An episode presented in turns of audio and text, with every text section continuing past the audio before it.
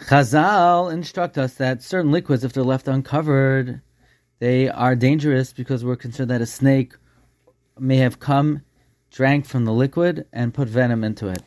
So if they're left uncovered, you have to discard the liquid. Yain shel chuma, wine of chuma shenisgala that became uncovered, yishafech, you pour it out. Ve'ein sarach loymar shel chulin. Goes without saying you would have to discard the wine of chulin. Shloisha mashkin asur mishum. There are three liqu- liquids that are prohibited because they're left uncovered. Hamayim, water, v'hayayin, wine, v'hachalav, and milk. Ushar kalamashk and other beverages, mutarim, are permitted when they're left out. Kama yishu v'yu asurin. How long do they need to, re- to remain unguarded that they would be asur? Kadesh yetze harachash mimakam, so that a creepy, crawling creature could come out, mimakam kar, from a close by place, v'yishta, and drink. Shir hamayim hamagulin. How much of water would become ruined?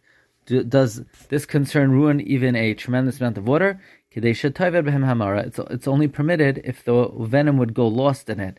That shear was a shear only known to the Chachamim at that time. Rabbi Yossi Rabbi Yossi says no.